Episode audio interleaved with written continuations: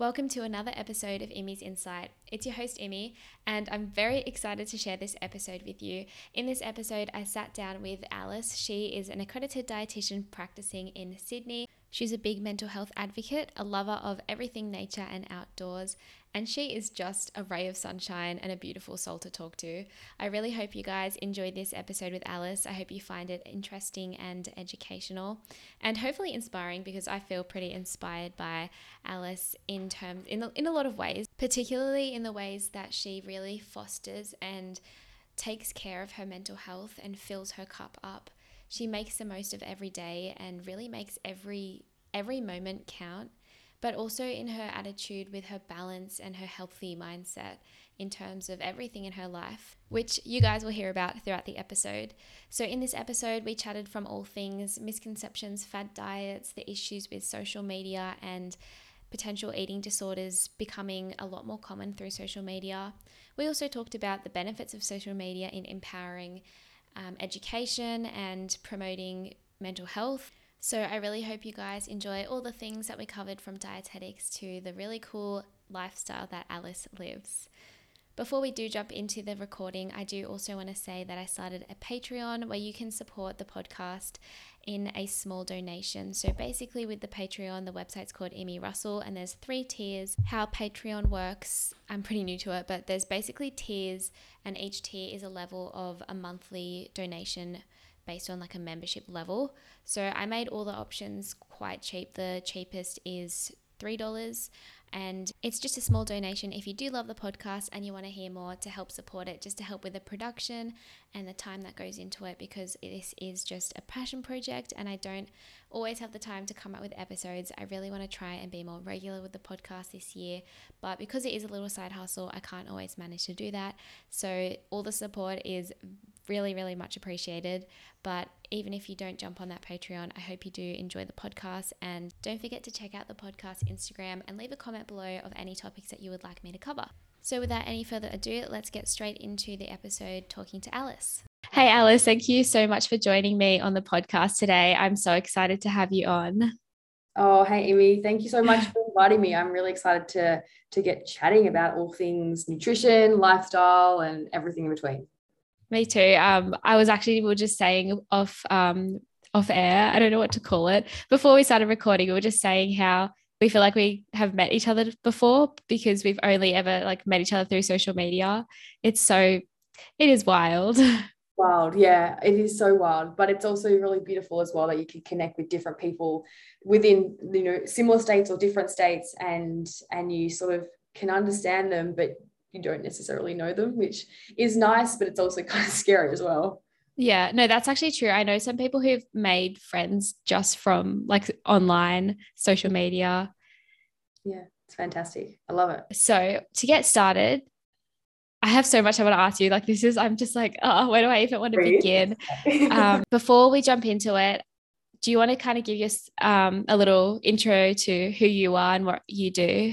Yeah, sure. Um, so my name is Alice. I am a dietitian. Uh, I'm based in Sydney, so close by to Immy. Um, and I lived in Sydney for a couple of years, but I actually grew up in Tasmania.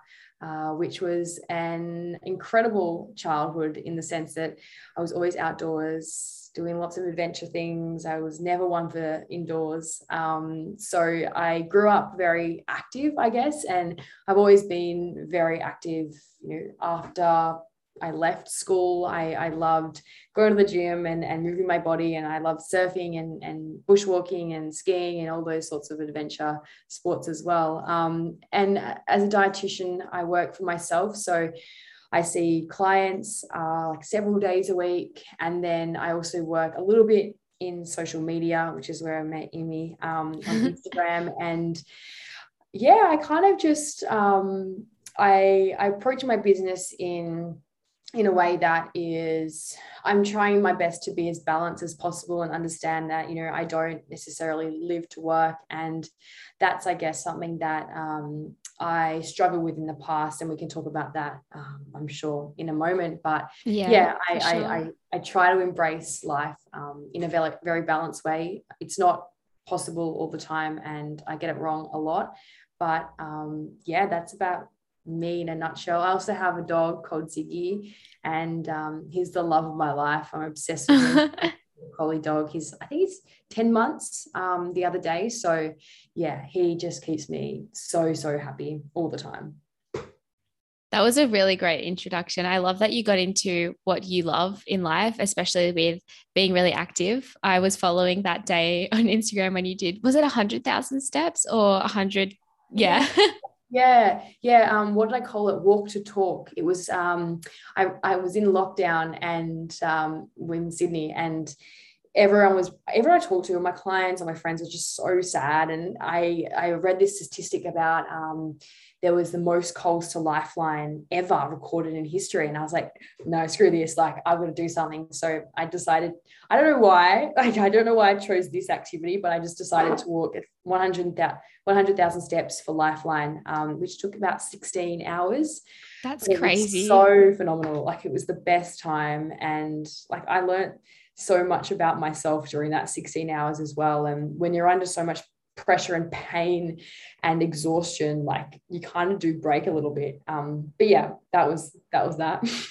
That no that's actually such a great idea. And i love that you did that because of mental health mm. um and that you learned a lot about yourself on that. I do want to ask you about what what did you learn about yourself actually doing that? I learned that well firstly i learned that i actually really love connecting with people. Like I've always known that, and it's something that I'm really passionate about. And I guess that's what got me into dietetics in the first place. But connecting with people on like a really um, intimate level, like with regards to, I guess, their, their mental health and their mindset and their goals and everything like that. And I remember when I was um, doing this walk, I, aside from like when I, aside from like the very early hours of the day that I started within the, the, the, the, the normal person's time, um, I called all these people and I made a bit of a goal to just call people that I hadn't talked to forever and, you know, school friends and family members. And I just remember feeling so much joy every time I got off the phone to those people. And I was like, damn, like this is actually something that I really enjoy doing. So that's like one thing I learned about myself. And also as a whole, like you can, if you set your mind to something, you can absolutely achieve it, regardless of how physically demanding it is or painful it is. If you're able to do it, if you have a passion and if you have an intention behind something, your brain is really powerful and it can overcome a lot of um, physical barriers as well. So that's kind of what I learned um, along that that day of doing the walk. Yeah, no, that's that's really beautiful. I did see a quote recently that I've been thinking about a lot. It yeah. was like your body can withstand so much more than you think. It's your mind you have to convince. Mm. It's so true. Yeah, it is so true. It is, but it kind of, and this is sort of like um, the predicament that I'm often in. It's like, you know, your body can withstand all this, but like there are instances where you don't want to push your body, and and I'm sure we'll get into that in a moment. Where like, you know, living um, and and being healthy and thriving sometimes means that we need to respect our body and our mind and be okay with just being okay and not. Oh, hundred percent, yeah. Time yeah. Oh, there's definitely a time and a place. Like push in hard training sessions, but you have to also listen to your body and take recovery days. And yeah, yeah no, definitely. So before we jump any further into your career path and just any, everything about lifestyle and yourself, yeah, which I'm, I'm very keen to talk about, I wanted to jump into some of the big, like juicy topics when it comes to diet and the media and misconceptions and particularly fad diets, um, myths. Yeah. And just like, I guess being a dietitian who sees a lot of clients that may have potentially eating disorders or issues that have been because of social media or just the media in general, kind of just like all of that. I feel like there's kind of a ridiculous amount of issues that are associated with the media. Um, so yeah, with um a lot of your clients, do you feel like there's not enough education out there or maybe misinformation that's really harmful potentially. Yeah yeah exactly. You're you're exactly right. Like unfortunately um, there's a lot of diets out there and those people who um, are quite vulnerable, such as you know women in particular, some men, um, but more so women are quite influential um, at a at an age between like 16 and and 26, and those sort of um, marketing tools or or industry brands or whatever often um, use a lot of their techniques on those on those people, and it's really disheartening when you you, you meet a client, for example, who has been diagnosed with an eating disorder, and the reason why it may have, I guess, been sparked, obviously it's very multifaceted, but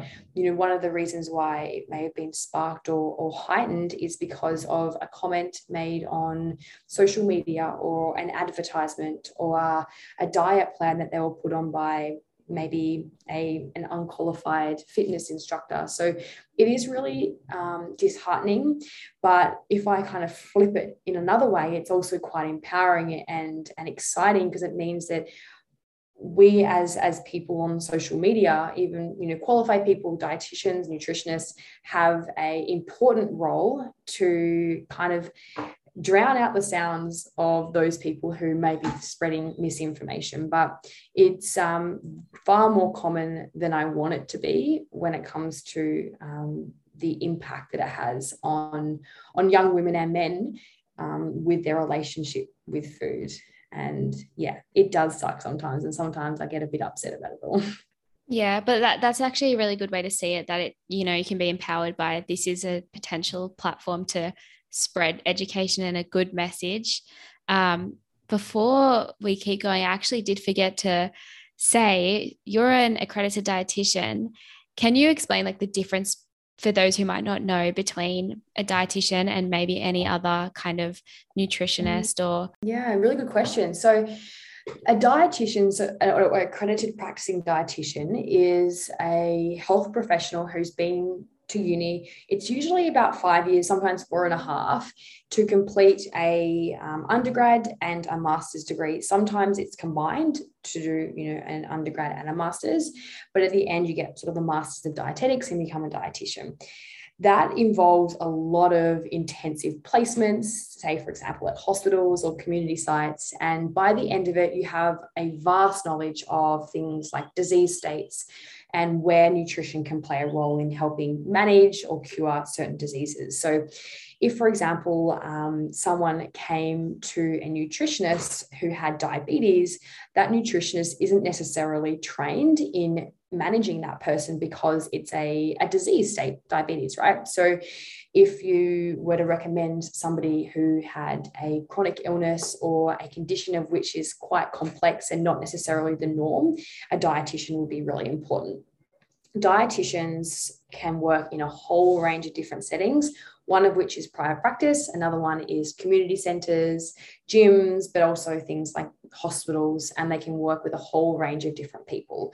So, more so the, the unwell rather than the well nutritionists it's not an accredited term or um, i guess you could say like a um, a term that what's that word um, I, I, know what you mean. It's like regulated term. Yeah.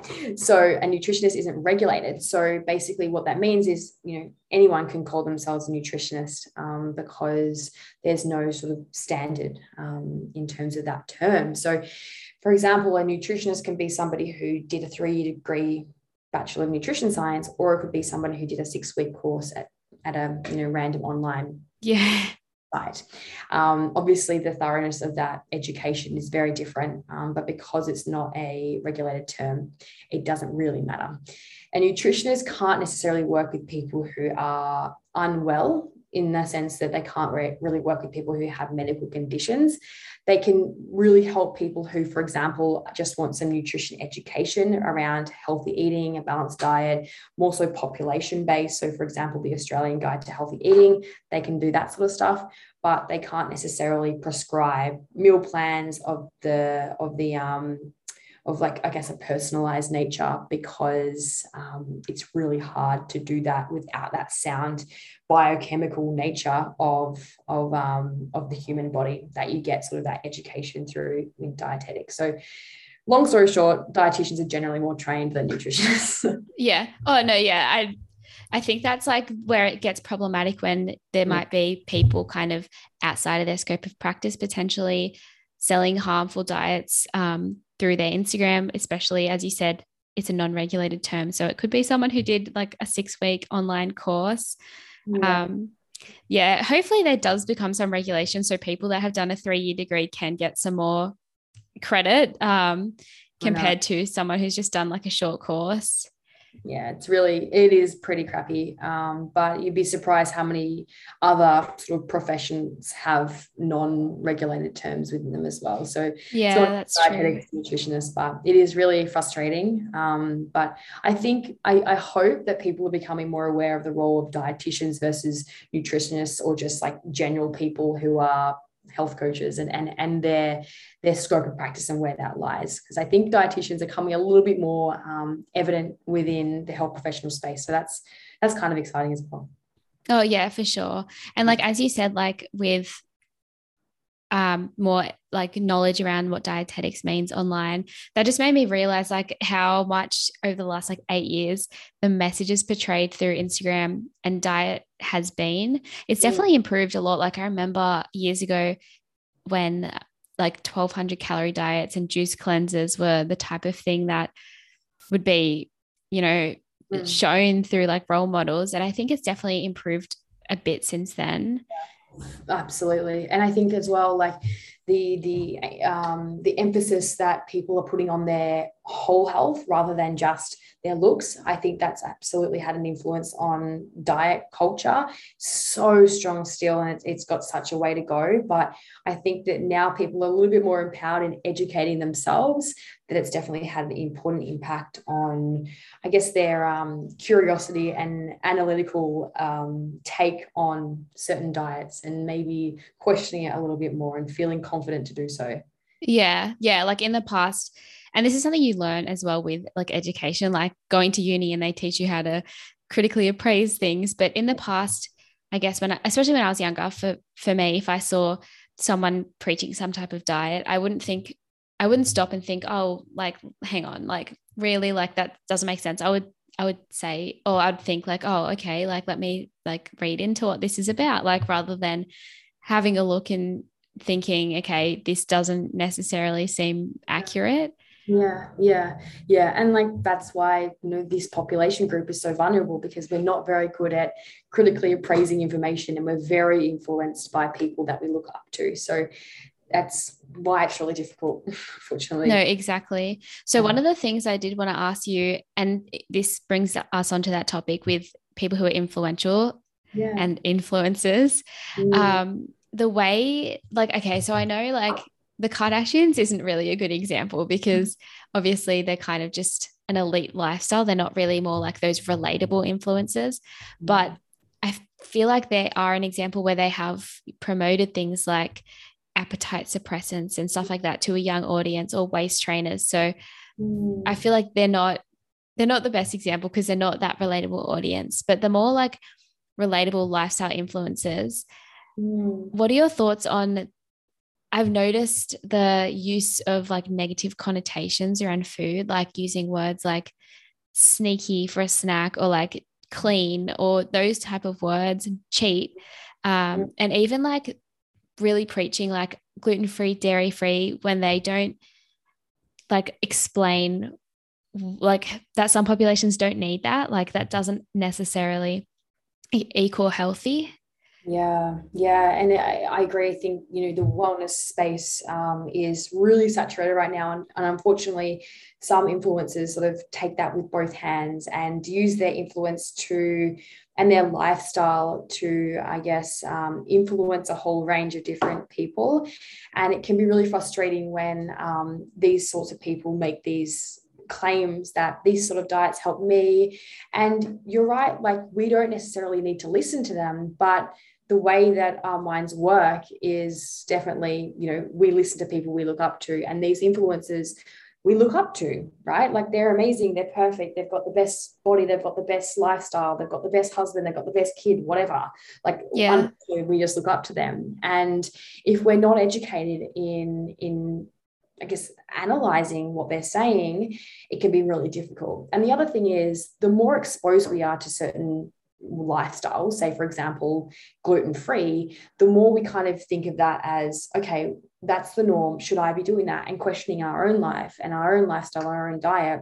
So, yeah, it can be really toxic. And then if that influencer doesn't necessarily justify the reason why they're doing that, or um, you know why you shouldn't do that then there's no reason as to why we shouldn't do that because we in, our eyes want that body and we want that life so if we follow a gluten-free diet we'll get it right yeah, or like the happiness and like yeah. how yeah exactly. Mm, mm, yeah. Yeah.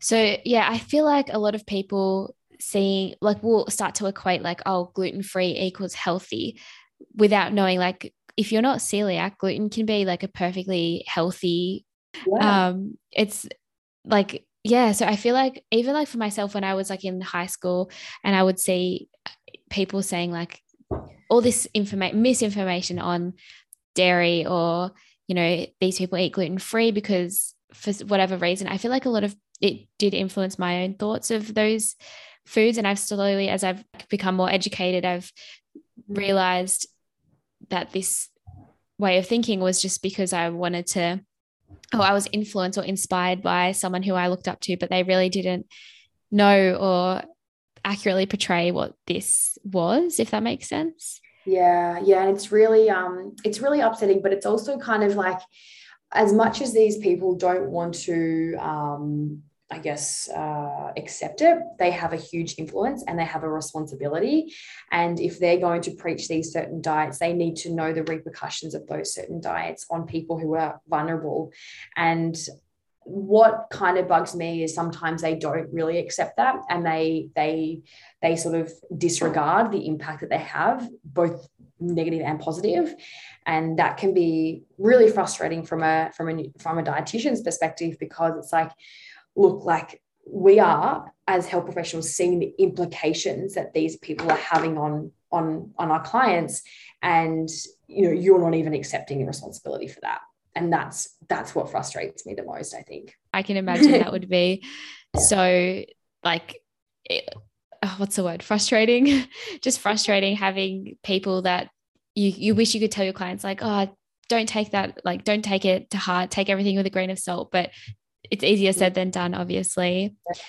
Yeah. have you ever come across like just i just thought of this because i feel like it's something i've kind of noticed. People convincing themselves almost um, and not even intentionally it might be subconsciously that they have like lactose intolerance or they're a bit celiac because they don't want to eat that food but really they're just afraid because of what they hear about it yeah, that's really common. And it is a sort of disordered behavior with regards to relationship with food. Sometimes we get told or we assume or we see that gluten, for example, is inflammatory or it's not good for us. So we sort of create this aversion towards it, but then we start not having it because we think it's you know the devil and then all of a sudden we sort of start to feel sick when we have it and we don't necessarily physically feel sick but psychologically our body can actually you know um, create that feeling of sickness from that gluten containing food because in our eyes it's a bad food. It's a a food that's loaded with a lot of ideas facts that aren't necessarily true and that can absolutely have a physical impact on us. I also see this all the time where you know we we stop having certain foods because we think that they are actually a result of our, our health woes and you know we might see a benefit that from that in the short term but in the long term it's actually not the reason why we are having acne or bloating or anything like that. But because we see these people say influencers for example doing that we sort of grab that with both hands and, and take it as take it as ours and take it as gospel when, it, when it's really not at all. Um, but yeah that absolutely happens more often than not yeah, no, that is very true. Actually, thinking back, I've definitely seen posts about like dairy is inflammatory, gluten is inflammatory. And now that I think about it, like exercise is also inflammatory, yeah. but it's still good for you. Yeah. It's That's yeah, it's really good point. Yeah. Wow. That just I don't know why that only has just occurred to me that I was like, yeah, yeah it's yeah, uh, like just not enough information given with that statement of this is inflammatory. Yeah. And remembering as well, like inflammation is a completely natural part of the human existence. Like it's normal to be inflamed, you know, metabolism, breaking down food that inflames our body to an extent. What we don't want is that chronic inflammation. Yeah. And gluten and dairy do not chronically inflame our bodies whatsoever. And there's absolutely no evidence to show that at all. I think that what these people potentially have done is kind of cherry picked pieces of information from, from data, from research, and gone, okay, let's put these all together. And that's our conclusion. It's like, well, if we think about it, most studies have for and against information and data and results. So, you know, if we cherry picked all the against information, then absolutely that would show that, you know, that fact is true or, or not true or negated.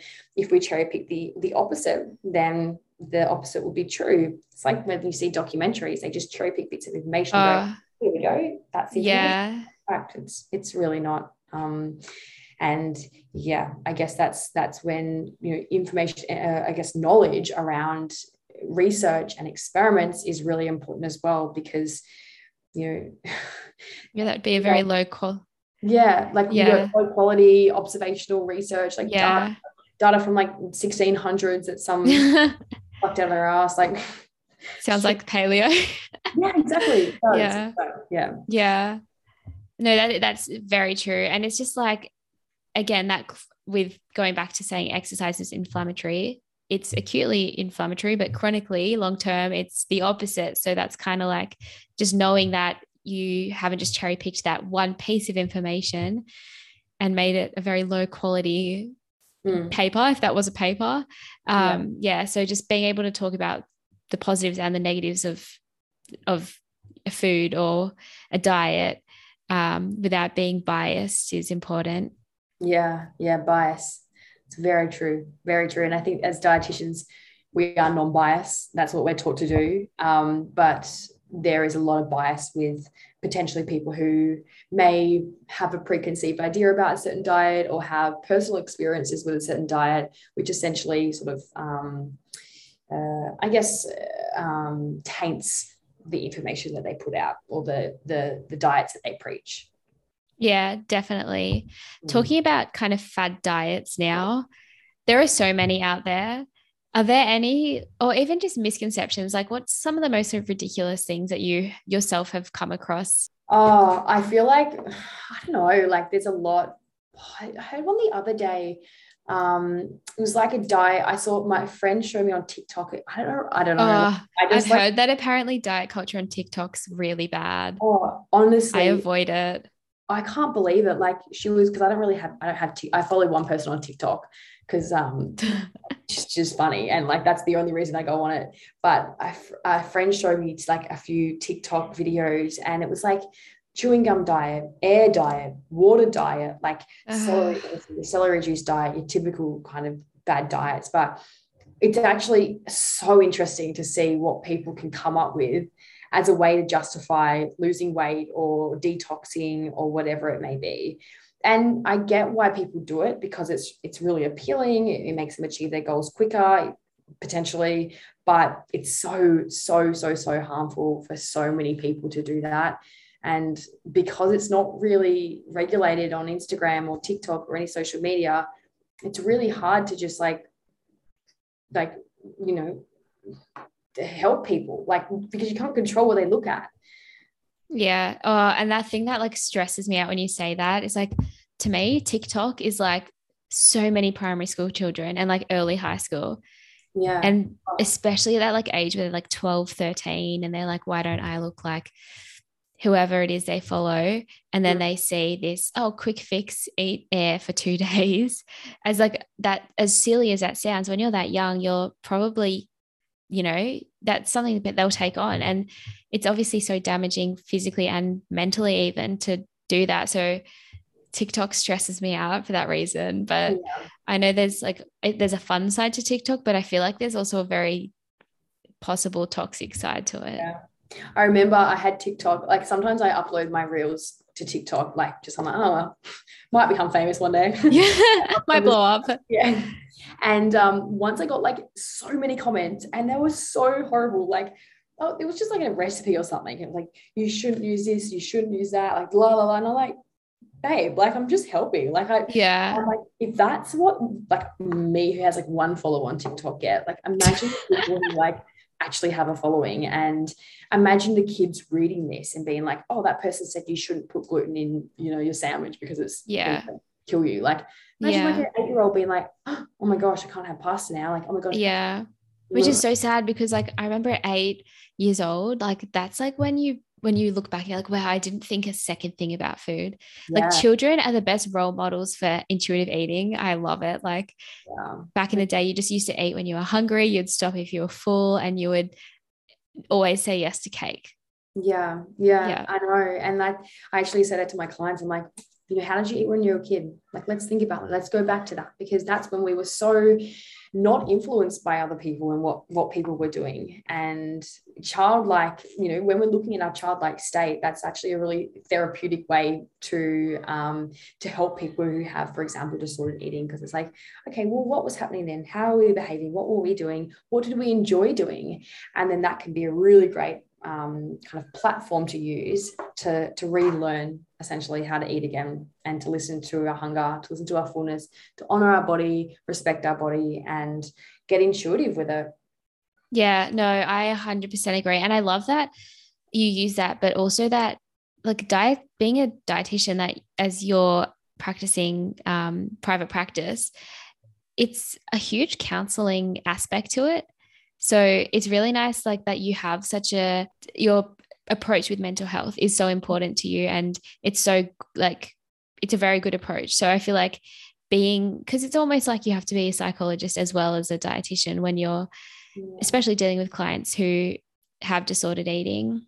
Mm. So yeah, I've I've always kind of thought about how that referring back to your child self is a really good tool to use. Um, have you found that clients have found that helpful to go back to how they were when they were young? Yeah, absolutely. Absolutely. It's a, um, it, it can be, I mean, obviously I pick and choose with clients who I do that with, but it yeah. can be a really um, empowering uh, way to think about food. And when we are so riddled with food, intrusive food thoughts or disordered thoughts or food rules, it can be quite um, quite nice to look back and go, what what was I enjoying when I was young? What did I like when I was young? What foods did I enjoy when I was young? How often did I eat when I was young? How did I eat when I was young? Using that as an experience that you personally have experienced before, and using that as a bit of a, I guess, a bit of a scaffold, a bit of a, a, a platform to form your now new behaviors and, and food ideas can be really empowering. However, you know, obviously as a dietitian, um, I definitely have a scope of practice of which I have to sort of adhere to. And you're right, like I feel like sometimes I am a bit of a more of a, a coach or a therapist rather than a, a dietitian sometimes. Yeah. Food is very much intertwined with our thoughts and mental health. But it is a bit of a gray area sometimes. And sometimes I even feel a bit uncomfortable breaching certain topics because I'm like, I don't think I should do this. I think this is probably the role of a psychologist. But yeah, yeah. It's, yeah, it's, no, it's, you can't, you can't, you can't look at food without looking at your mental health or, you know, your mindset. It's just impossible. Yeah, no, exactly. Especially because it's it's an evolutionary thing. Like food is related to reward and health and so many things. So that does make it a bit tricky. It's even the same with like um like personal training that I've been doing. Sometimes if people also want help with nutrition, I'm like, oh, I really like it's not in my scope of practice. Like I can educate you on certain things, but I'm not going to be writing you a meal plan. Mm. And that's mm. what like when I see some, you know, health coaches online, I'm like, what mm. exactly did you study? Like, what is a health coach? Yeah, like, yeah. are you allowed to do any of this?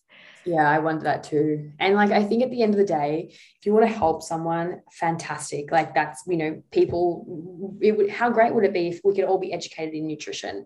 What I guess becomes a little bit um, difficult is when these people need more so personalized advice and, and that, that professional kind of takes it on as their task. And sometimes that could be a little bit more detrimental to that person then really, you know, oftentimes it's not done in a malicious way, but sometimes that person, that professional is just not educated in that sense. And that's when you need to refer on.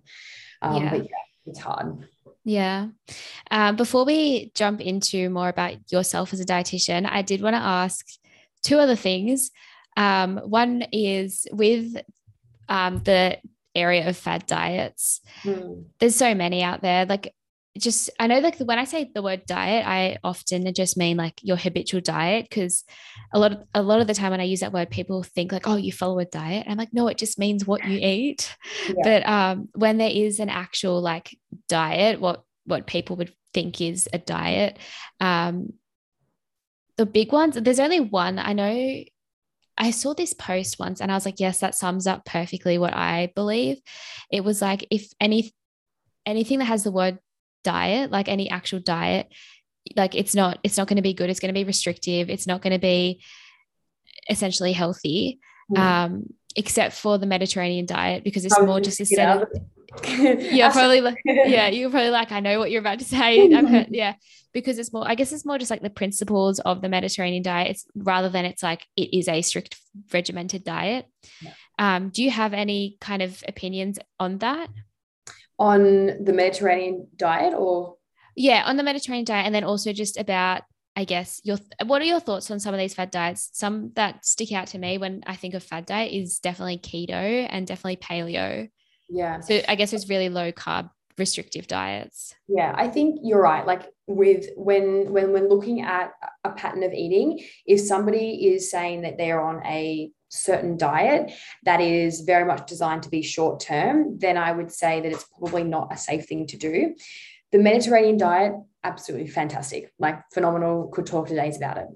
Other types of diets that could be really beneficial for some people is the FODMAP diet. So the FODMAP diet or the low FODMAP diet is a therapeutic diet for people who are struggling with symptoms of IBS.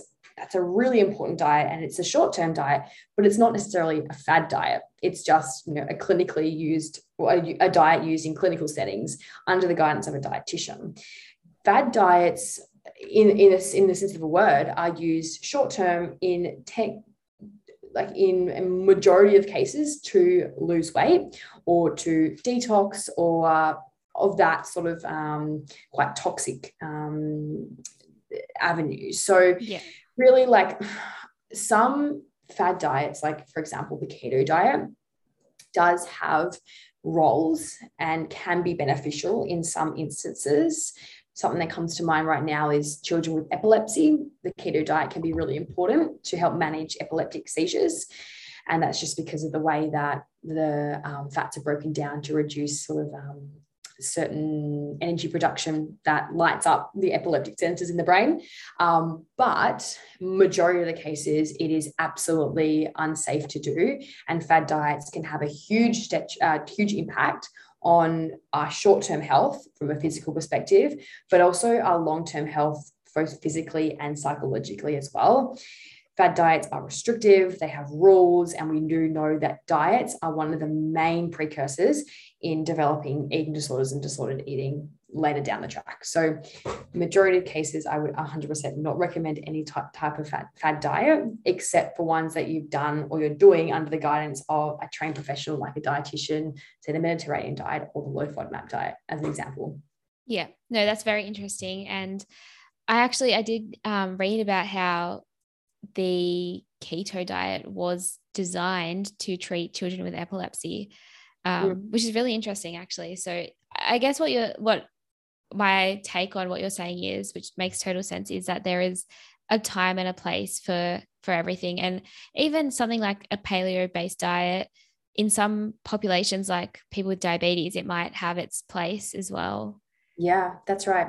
Absolutely. And like even you know a lower carbohydrate diet not necessarily keto but like those diets absolutely they can help with some population groups however just sort of reading up information on google and attempting it on your own it's just not safe and it really needs to be done under the guidance of a dietitian or you know a, a trained nutritionist in that space or a gp or a gastroenterologist or you know a neuroscience or what, whatever it may be and the issues that you may um, that you may want to manage but yeah like fad diets are um, really, really, really, really harmful in most instances. Yeah.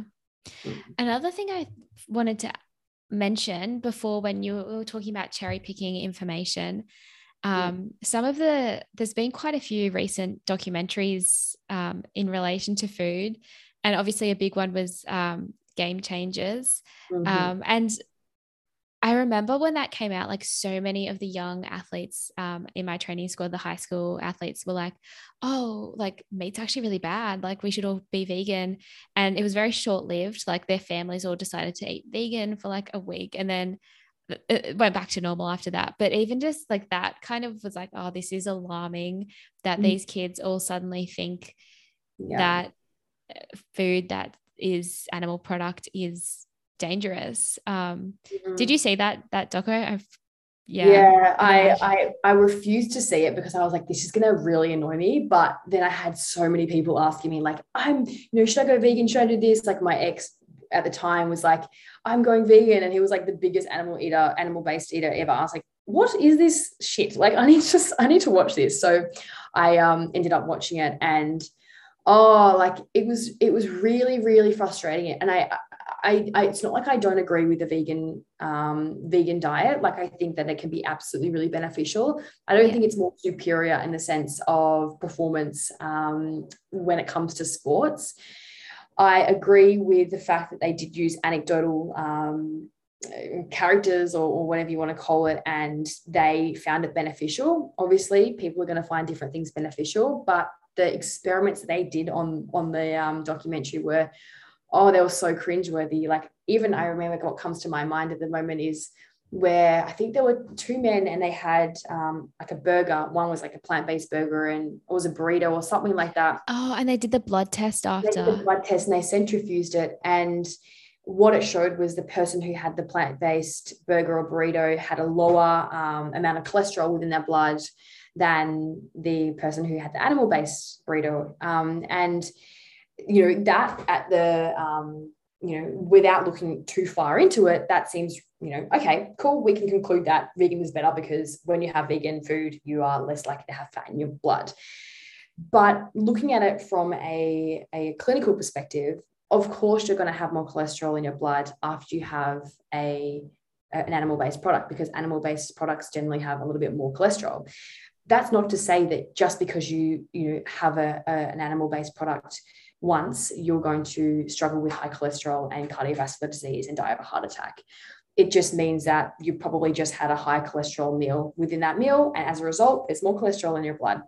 Cool. End of story. Yeah. So they've basically taken this information and extrapolated it out and concluded that vegan is best. And I know I'm going to get probably crap for that and shit for that, but like it's just it it just kind of annoyed me that they used little bits of information and just like concluded a big statement and it just yeah. wasn't wasn't the, the fact in the case. Oh no as you said that i was like yeah this is bringing back the memories because i remember being frustrated because i have nothing against a vegan diet. I wanted to have follow a vegan diet for so long. Um and like some days i'll eat vegan because i enjoy that food but the you don't have to you can promote a vegan diet and explain the benefits of it without saying that any other diet is bad yeah. Um, and then again, with that cherry picking information, you can still eat, you know, high cholesterol, high saturated fat foods that are vegan. Mm. Um, I think one of the most health foods in bunny ears that um, is a bit of a misconception is coconut oil. Yeah. Um, what is your take on that? Um, coconut oil? Just like how it's like over pushed as like a this is a healthier option to butter or this is a healthier option to whatever I mean, it just shows you the influence that people can have on on what your ideas behind are like of health. Like, you know, people get told coconut oil is great for us, and they don't even necessarily think to look twice into it. They go, "Cool, that's fact. I'm going to have coconut oil with my coffee." Some shit. coconut oil obviously is very high in saturated fats, and although it's okay to have every now and then, whatever, it doesn't matter. You can put it in the skin, you can have it in your baked goods or whatever.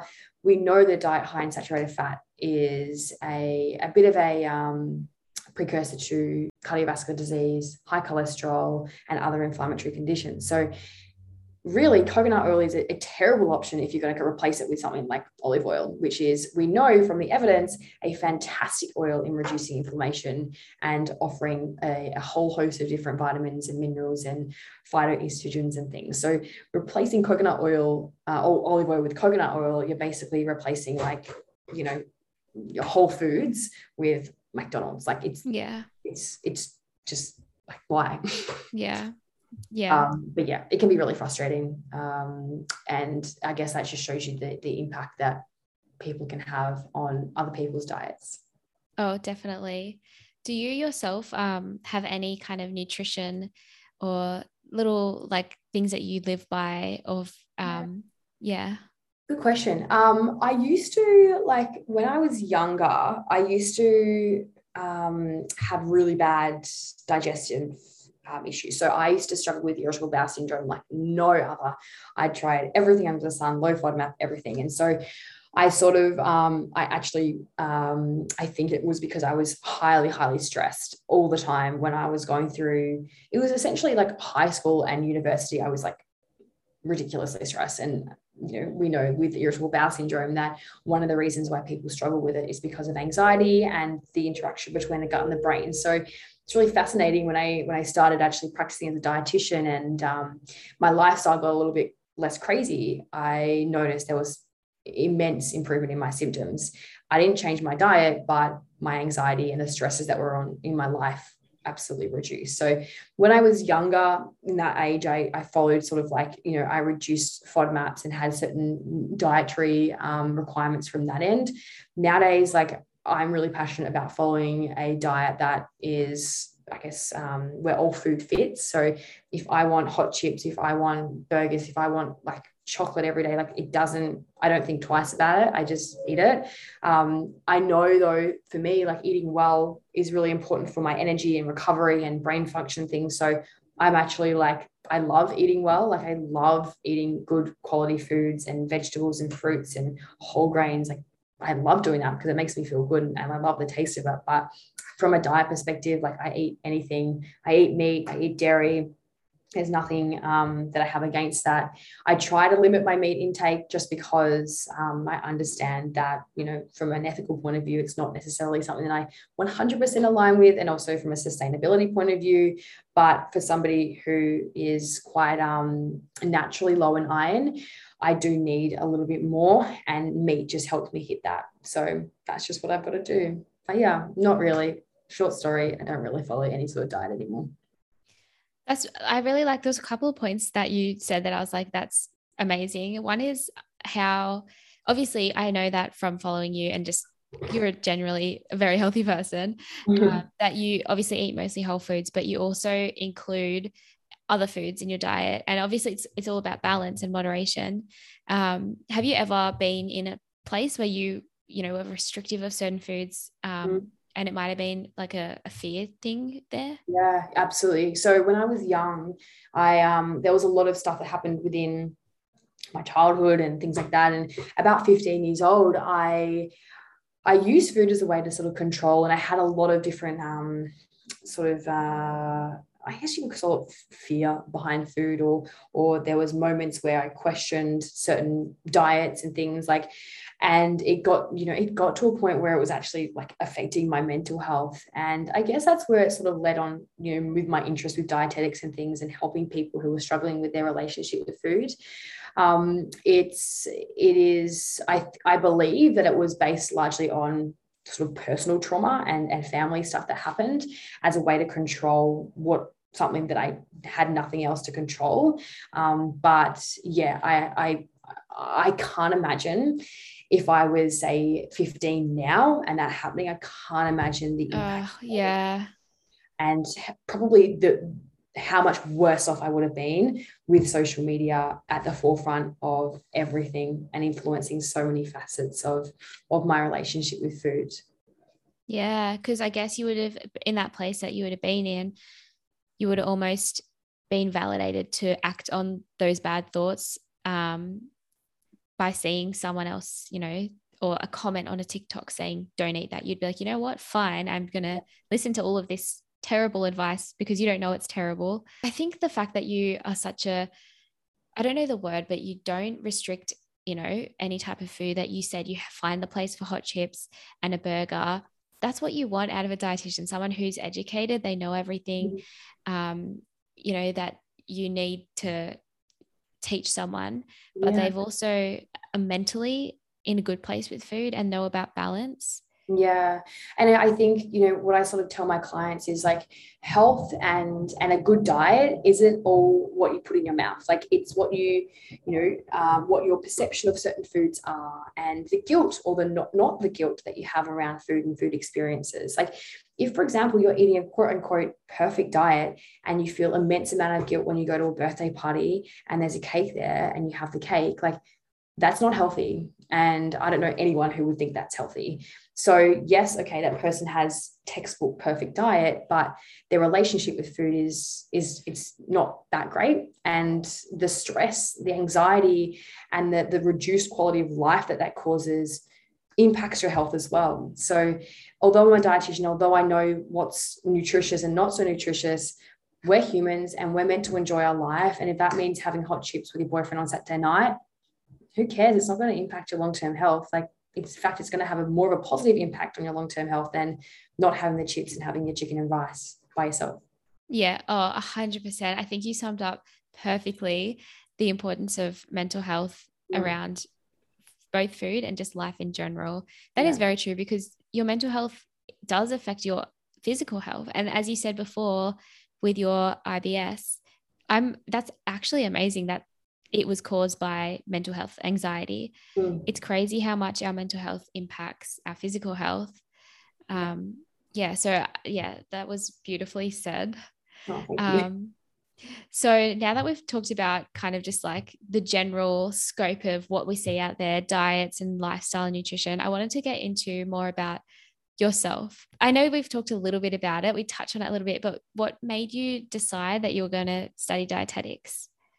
I think, I mean, well, I actually wanted to be a doctor um, like during school. And I think it's because, in hindsight, because my a lot of my parents, family members, sister, they're doctors. And so um, my school were like, you know, you've got the brains, Alice, like you should do medicine it's a really successful pathway to go down. So I always thought, oh, that's what I was going to do. Um, I love health. I love helping people. So why not be a doctor? Um, and I always found nutrition interesting. I think that paired with the fact that, you know, I had an unhealthy relationship with food in the past, I think that my, um, I guess, interest in nutrition was a little bit more heightened than maybe the regular person who hadn't but I never really thought that nutrition was a, a path I'd go down as a career. And then I did a gap year in Europe after after school.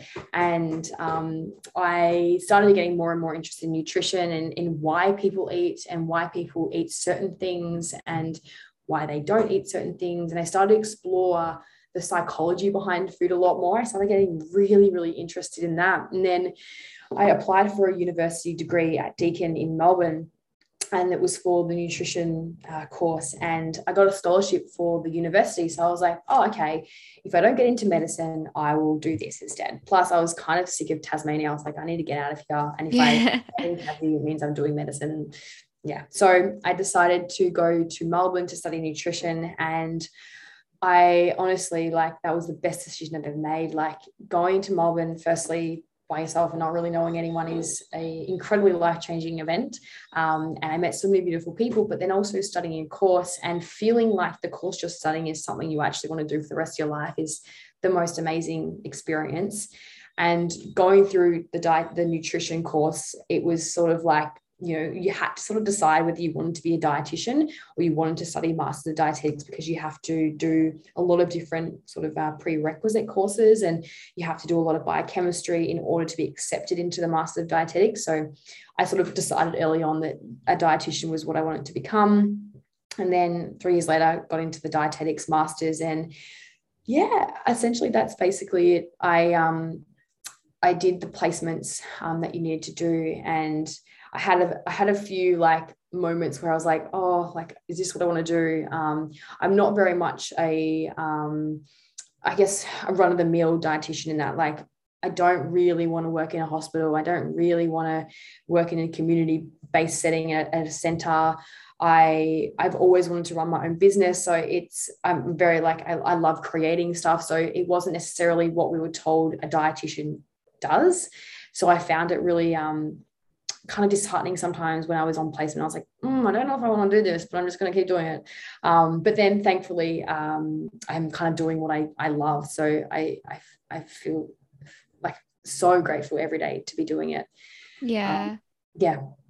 That, yeah, that's the cool thing about dietetics is there's a lot of different opportunities to take your career. And yeah, I feel like private practice would be, it sounds like it's like working perfectly for your lifestyle as well.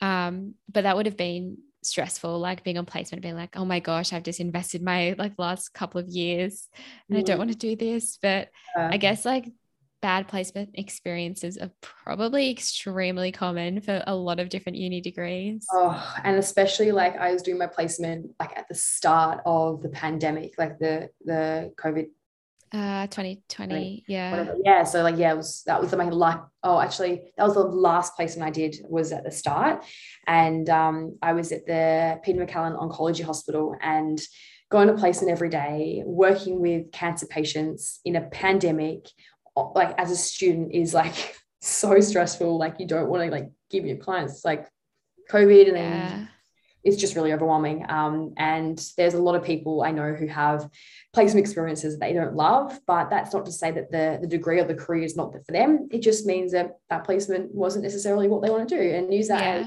a bit of information and go, okay, I don't want to work in a hospital because of X, Y, Z.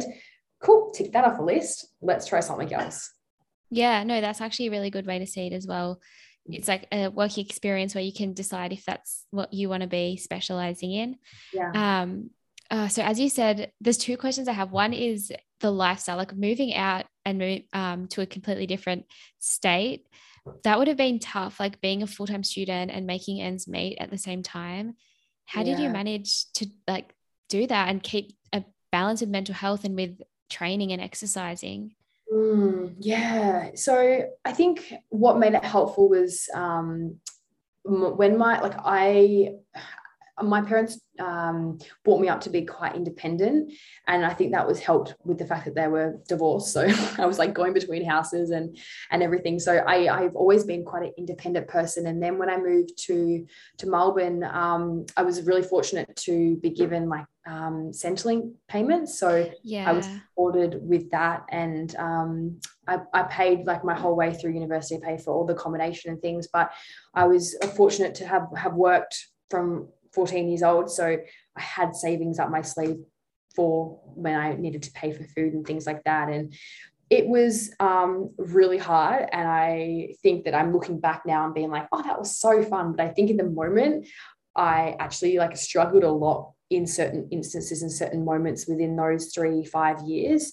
Um, and I think that the pressure I put on myself was absolutely ridiculous like I put on so much pressure on myself to get like HDs and stuff because I was so used to doing it at school. I was so used to high achieving and things, but I didn't realize that, you know, when I was at school, like I had support, I had teachers, I had, you know, my parents, I had home, yeah. I had food. Like when I'm at university, like you've got to fend for yourself. And the yeah. that, like the same amount of pressure to achieve this ridiculously high standards from from an academic point. Plus I had to like look after myself just not realistic. So I kind of came to came to a, a, a great balance within like the latter part of my studies, realizing that like I don't actually need to get 95% on an exam. Like I can get 70% and it's all dandy. It's fine. Yeah. okay dietitian. Um, but yeah, it is a really uh, challenging experience, but like at the end of the day, like it's it's helped me move to Sydney and it's helped me be able to communicate with different people and and find friends and yeah, it's it's like I wouldn't change it for the world, but it's it's been it was a challenge, absolutely. Yeah. Oh, definitely. Like I that tough, I guess, lifestyle and what you've been through has made you a better person at the end of the day. So I, I remember watching one of your Q and A videos uh, mm. where you did explain everything, and I was like, that sounds really tough. But I can see that you've like kind of thrived from being thrown into the deep end almost. Yeah. Um, and then obviously good things have come out of it, like you've been living in Cronulla, which looks beautiful. And yeah. Yeah, it's um I uh yeah, I, I agree. I think that with hard times there's there's so much growth that can happen. And uh, for me, like personally, I look at hard times you know, as a bit of a challenge and go, okay, what can I learn from this? Like, this is sucky and I feel sad about it, but like, what can I learn from it? And I think that that's always the being the mentality. Like even when I was a kid, it's always happened. I'm like, hmm, okay, like I'm I'm quite a reflective person, and so I think that's helped with with hard times like that. Um, but I also, you know, I have ideas, I have goals, and one of my goals um, when I finished university was to live near the beach and to get a dog, and like I I, I wanted to do that, and so I just tried to to do things that that help me achieve that goal. But i also understand that i'm incredibly privileged to be able to go to university to be able to move within a pandemic. And although i'm saying yeah like you know have goals and you'll achieve them it's not always possible because life happens and yeah. everyone has different circumstances. So i am i am very lucky as well those are two great goals and i love that you've achieved both of those goals um, what would you say is the hardest thing about being a dietitian? Um, honestly, like I think I, I'm going to answer this as if what is the hardest thing about being a dietitian um, in private practice who works for themselves? Because I think that that is actually really, really hard um, and harder than I thought it was going to be when I started doing it. And as a dietitian, yes, it's difficult to always keep up with the research and and and you know see there's a lot of misinformation and breathe about it and, and calm yourself. And that's really difficult to see that. But I think the hardest thing about my job and my role is the fact that you know, owning your own business, it's fantastic, but it's so stressful sometimes. Like I was talking to a mate before, yesterday actually was about this, and um, having yourself and only yourself as a um, to rely on your income and you know having clients and, and regular clients to basically fund you know you know pay your bills that's really stressful like it is really stressful and not having that sort of imposter syndrome over your head 24 7 that's really hard as well. Like i've noticed even over the past months like i have like really terrible imposter syndrome sometimes which is basically like i feel like a bit of a fraud and like what am i doing? And you know so much self-doubt. And when you're working for yourself as a dietitian it kind of gets a lot more and a lot compound more compound compounded sorry because you don't really have anyone to compare against and to rattle off information and rattle off ideas against so although it's like one of the best parts of my jobs working for myself, it's also one of the worst parts of my job because it is incredibly taxing on my mental health sometimes when I literally don't stop thinking about work. Mm, yeah. Oh, no, that sounds like really hard, especially because, you know, if your clients cancel or if obviously after a pandemic, if people are struggling with money and a dietitian's just not you know something they can afford then that's your lifestyle that you're going to struggle with as well. Yeah. i think like definitely the business side of it sound like would be the hardest thing as well as like keeping on top of all the new research. Um it yeah. is like a lot that you have to do to be a dietitian. It's not as easy as just getting your degree. It's like always staying on top of everything yeah. i feel like that um, i can relate to that kind of imposter syndrome um, everyone probably can because especially when you're young as well i feel like maybe because you're so like early into your career mm. you might I, I feel like when you're like you know in 20 years time if you're still doing the same thing you probably would not feel like that but uh, maybe because yeah. you're so yeah I, I agree i think that um, as somebody who essentially went straight into their own business after being a new grad it's um it is you do question yourself a lot. Um, but i think when I, have looked into like imposter syndrome and things like that because i'm like is this normal? Um, i've heard that like even the most quote unquote successful people still experience imposter syndrome. So i don't think it's anything that's going to go away. I think it's just something to deal with and and and be curious with and to you know explore. But when it comes to owning a business, when it comes to working in the social media space, when it comes to being, you know, an, a, a new grad essentially, or, or, you know, only coming out of university two years ago, like, of course I'm going to feel this way. Like yeah. I can't do anything about it. All I can do is just continue to back myself and surround myself with people who motivate me and empower me and and drive me. And there'll be moments of of pure joy and and realizations as to why I'm doing what I'm doing and why I'm putting myself under so much unnecessary stress when could have just been a hospital dietitian and gone gone home from work and yeah watched a TV show and felt fine. Yeah. But yeah, no, that's that's exactly right. Like you could just have a salary and be employee, but then the highs and the achieving the goals that you wanted will make up make it make it worth it. Yeah. Yeah, absolutely. So what's on the flip side, the best thing or your favorite thing about what you do? Honestly, I think the, my favorite thing is what I mentioned before about connection and being able to connect with different people, whether that be through my clients, which I absolutely love. Like I love connecting with my clients and and you know even on a, a personal level like getting to know them and understanding their concerns and worries and, and helping them. I love that component of private practice in particular because you got more time with them mm. rather than if you were to work in a hospital, you wouldn't have as much time to connect with that person. So I love that part of my job. I also like the fact that, you know, because I'm on social media a little bit, like I connect with different people, whether that be my followers or whether that be people who, you know, like yourself, like I'm able to connect with these people and even though it might that this like you know relationship or this friendship might not have come into fruition without it and you know we might not have known each other the fact that we can connect with each other and you know and and share experiences and be vulnerable like I just I love that. Like I absolutely like love that stuff. So I think that that's probably my most favorite part of the job that I do is being able to connect with a whole host of different people and and sort of share stories in a way. Yeah, no, that's a really good answer. I really like that. Mm. And I do like how, you know, you've met a lot of people through a uh, social media, as I was saying before. I don't know if I mentioned, but like you're one of the people on my Instagram that is so positive to me. You know how they always say, like, consume content that is good, like, isn't negative to you, that's positive and that I guess puts you in a good mood and that doesn't yeah, like that type of thing. Like you're one of the people that I'm like, oh, when Alice posts, like I know it's going to be good content. is going to be something that makes me feel good. And it's just so nice to see because you do promote both mental health, balance, and just like a good lifestyle. So thank you yeah. so much. I really appreciate that. That's no, so that's, lovely. Even like your smile through your Instagram, I'm like, you're a ray of sunshine and I love it. oh, thank you. I really like I, I I'm so glad that I can offer that to you. And I hope that um hopefully I can continue to do that, whatever that looks like in in other capacities as well. Who knows?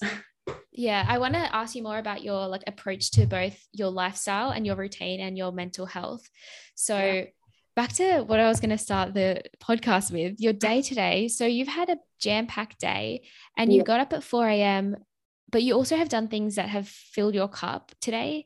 Mm. So I mm. saw on your to do list, like you at 4 a.m. before training and before work, you started with meditation wow. and journaling. And I was like, damn girl. Um, do you do that to help with like your anxiety and just mental health every day? Yeah, yeah, I do. So um, I I obviously have I've struggled with mental health if you follow my Instagram like before and it's still something that I have to manage every single day. And one way that I do that is through journaling and meditation and mindfulness practices. So journaling for me like I never was a journaler. And when I I started seeing a new therapist in Sydney when I moved here and one of her things was like Alice you've got to journal. Like you've got so much in your mind just write it out. And I was like dude, like writing it out, it's not going to help my issues, but it really, it's actually quite a cathartic exercise. And for me, like starting my day and just blurting out random stuff that comes to my mind is incredibly therapeutic. So I do that like morning and night. Um, and it's not something that I'm like, oh, I have to journal. Like I don't put it on my to-do list necessarily, but I just guess that it's sort of now natural for me to write down what I do. And having done it for a couple of years now, it's sort of nice to look back on times when they were a bit hard and yeah. you were struggling to know like damn like i've gotten over this. And it is really exciting and empowering for your present self to know that look it might be hard right now but i know that i can get over it because you know in may 2020 i was going through something really similar and it was really difficult and i got over it. So you know or overcome it not got over it. You know what i mean? Yeah. Um, yeah so yeah like journaling is something that's really important for my mental health and maintaining my mental health. Um, and meditation i'm i'm i kind of wax and wane with it. Like sometimes i'm better at doing it than others. I used to get really frustrated with myself because i couldn't meditate but I think about it like if you can't meditate, if you're not good at meditation, you should probably do it more. Um, yeah. Your mind's probably going at 100 miles an hour. So for me, even if it's just sitting in silence for five minutes or two minutes or breathing to a meditation music for, you know, eight minutes, like that for me is meditation. I don't necessarily commit to half an hour a day or anything like that. I don't really have the attention span or the time or the patience for that. But for me, even just setting aside some time to work on myself and to reflect and to just to breathe is incredibly powerful for my mental health, short term and long term as well. Yeah, no, that's amazing. Those are both things that I've always wanted to get into, but like I've never committed to staying on top of journaling. Yeah. Um, and as you said, like meditation, if you're like a overthinker, is so frustrating, but that just means you have to practice it more. So yeah.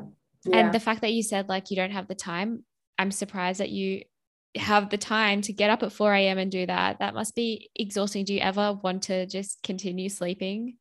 I think what, um, well, I mean, when it comes to my nighttime routine, I go to bed quite early. Like I, I make sure I'm in like asleep by nine o'clock. Like I, if I get up, if I go to bed at like 11 o'clock, no way am I getting up at 4 a.m. Yeah. No way. And there are moments where I don't get up at 4 a.m. Like some moments, some days I get up at like six, which is like a sleeping. like, I love it. Like six so late. Like it's already up. Yeah. Um, but I know um, I when I, for example, when I find it like when my alarm goes off at four and I, I get up, I'm like, look, why am I doing this? I'm doing it because I've got the rest of the day. I'm, I'm not really prioritizing myself because I'm putting my energy into my clients. So I need to put energy into myself before that. If that means getting up and just going to the beach and having a coffee and watching the sunrise with Ziggy, my dog, great. Like I don't necessarily have to commit to movement or exercise or training. I just know that every day that I do that, it means I've ticked something off my list. I've done something for myself. And if I haven't done something for myself the, the entirety of the rest of the day, I've still done something for myself in the morning. And at the end of the day, you are important and you need to fill your cup before anybody else's. And for me, like if I don't fill my cup in the morning, I just feel like crap for the rest of the day and I can't be the best dietitian that I want to be to my clients or, you know, whoever it may be. That is really inspiring. I love that you prioritize filling your cup every day. Mm. And that's something I love watching and seeing you do that you always like encourage like even though you're so busy and you do so much for other people, you at least do one thing for yourself each day to be the best version of yourself. Um, even yeah. if that means you have to get up at a ridiculous time. Talking about uh, yeah, yeah. Yeah, no, sorry. I was just gonna say talking about a ridiculous time. I I noticed ages ago you were um doing that 5 a.m. club. I don't know if that's still a thing. Oh yeah, yeah, yeah. Yeah. So the 5:30 club, it was that's actually um, I started going to that because I saw it on social media and I was like, damn, these are my people. Like I love that. So I started going and that's where I met like a whole heap of my first friends in Cronulla is at the 5:30 club and I'm still friends with majority of them actually. Um, sorry. The motorbike. Oh, that's um, okay yeah, I'm still friends with like a majority of those of those people. But what it sort of um, why I mean, firstly, COVID happened, so all the cafe shops shut, so I couldn't go. But what I realized from that experience was for somebody who works for themselves, going to the 5:30 club and working at 5:30 it really just lessened the you know and then i guess working for the rest of the day basically meant that i was working for 12 13 hours a day. And for me like that just didn't work. So what i kind of started doing is okay look i'm still going to get up early. I'm still going to seize the morning but i'm going to do it in a little bit more of a um, I guess a mindful way and a wholesome way rather than working at 5:30 in the morning. But it was fantastic to meet friends. It was fantastic to get into that routine and rhythm. And it's fantastic for a lot of people. But for me personally, I found that just wasn't going to work for me anymore. And because I have a dog now that needs walking, it just, yeah, it's not. Yeah. It was really phenomenal. It's still going as well. Oh, okay. I wasn't sure if after COVID it was um had yeah. a hiatus, but that's really cool. Yeah. Um, so is it predominantly a time for that people actually like do work? Yeah, the 530 club. Yeah. Yeah. So 5.30 till 6.30 power hour. And so they just work and then anything, anytime after that, have conversations, whatever. Um, there's a whole heap of different 5.30 clubs as well across Australia now. So it's not just the one in Cronulla, there's heaps and heaps, but the Cronulla one was the one that it started at. Ah, okay. I saw that there was a lot and I was like, I'm not sure which one was the first, but that's really cool. Yeah. Wow. Cool. Yeah. Mm. Um, so obviously you find something every day to fill your cup and you work hard. And when it comes to your training, I know that you train hard too. And I saw you were training for a triathlon at the moment. Yeah. So what's your training routine like at the moment? Oh, well, um, I I guess a bit of a um, backstory is I've had like lower back pain for a long period of time. It's like a I think it's chronic lower back pain, which is like really shit. But anyway, um, so I have to be really cautious these days with the amount of load I put on my back. So at the moment, I can't train as much as I want to train. I'm doing a lot more swimming at the moment than the other legs um, because that's stuff that doesn't really hurt my back. Um, but I'm actually prioritizing a lot of Pilates at the moment to help strengthen my back and my core, reformer Pilates in particular, um, because I know that's going to help me with my triathlon. But really, like, briefly, like I do at least a swim, a run, and a bike ride a week, and then I do all legs on Saturday with my friends. So all legs, like you know, you do the swim, the bike ride, and then the run. So yeah, that's what I kind of am doing at the moment. Um, but I was in isolation for two and two weeks um, over the, the first part of the year. So um, that made it really difficult to, yeah. to do anything. Um, so yeah, I'm, I'm kind of not putting too much pressure on myself because I know that with my back pain, um, it makes it really difficult to be able to train and perform as much as, as well as I can. Um, so I'm just kind of using this as a bit of a motivator to get back into it again for the year. But at the moment, I'm actually just focusing on more so rehab, doing my Pilates yeah. and, and, not overdoing it um, because I figured like, you know, my back's not going to get any better. I need to start prioritizing my rehab. Otherwise, I'm just going to have back pain for the rest of my life and it sucks. Yeah. And do you know what? That's a really healthy mindset that you have around dealing with an injury, mm. not, you know, dwelling on it too much, just trying to do what you can do. Yeah. Um, and it's good that you're able to do your triathlon training, even though it might not be to the level that you would have hoped for.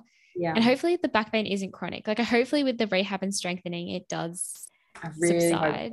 Yeah. Yeah. Like, I mean, you, you know, although I do have a nice, healthy mindset to it now, like I get sad about it a lot. Like it sounds like yeah. a fabulous mind. Like I'm actually really sad about it sometimes, and it really annoys me and it frustrates me. But you know, I know the influence that um, mental health can have on chronic pain. I'm so aware of that, and so I'm trying not to ruminate on it too much. And I just go, yeah. all right, what can I do?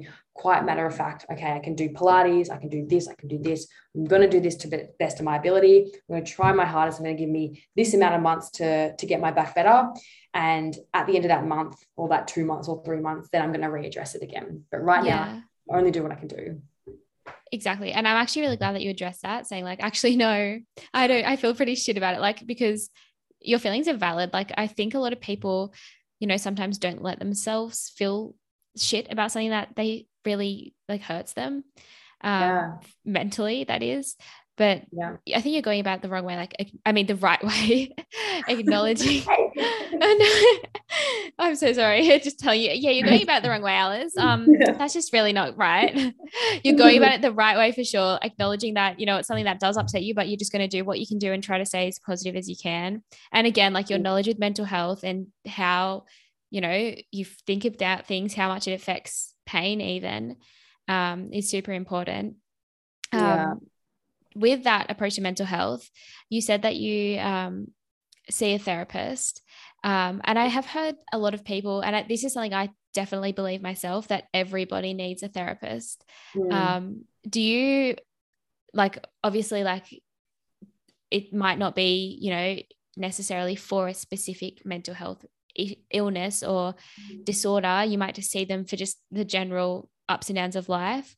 Um, do you have like a regular kind of schedule or what's your um yeah so um i would agree with like everybody needs to see a therapist. Like you know psychology i think is being stereotyped and put into this only see a psychologist if you're struggling with your mental health. And I would 100% disagree with that. Like a psychologist is kind of like a PT for your brain. Like you don't have to be injured to go see a PT. PTs help you with performing better in whatever it may be. Yes, okay, PTs can help you do rehab or, or you know, help you overcome certain injuries.